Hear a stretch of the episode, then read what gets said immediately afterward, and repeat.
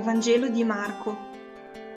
In quel tempo i discepoli avevano dimenticato di prendere dei pani e non avevano con sé sulla barca che un solo pane. Allora Gesù li ammoniva dicendo, Fate attenzione, guardatevi dal lievito dei farisei e dal lievito di Erode.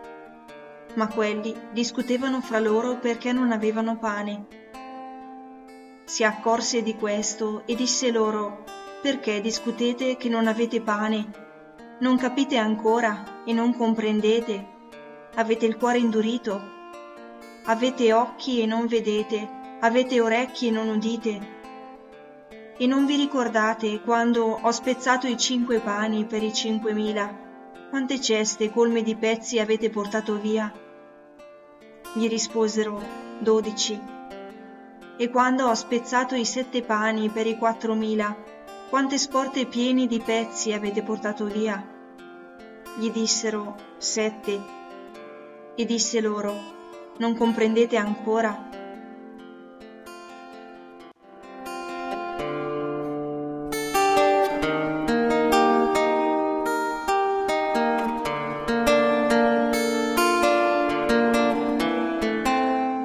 Avete il cuore indurito?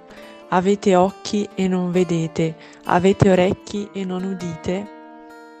Queste domande che Gesù rivolge ai discepoli mi fanno riflettere.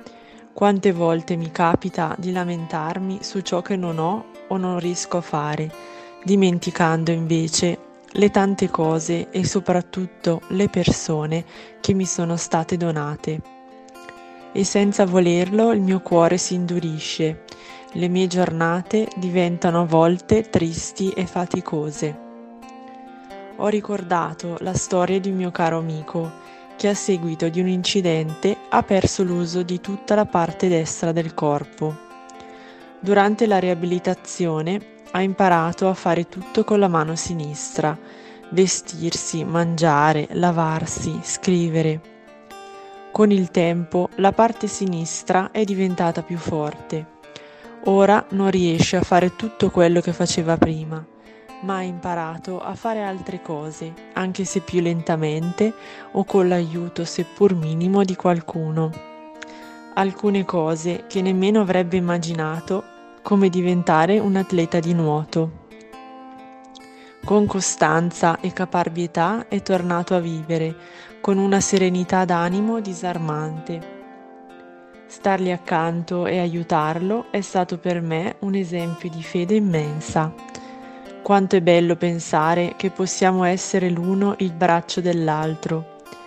Chi mi sta accanto è stato creato come un dono per me e io sono un dono per chi mi sta vicino. Riesco a fare tesoro di tutto questo? Oggi scelgo una persona, un familiare, un amico, un collega. Provo a guardarla negli occhi, ad ascoltarla e ad accoglierla come un grande dono, con tutto il mio cuore. Posso fare qualcosa per questa persona?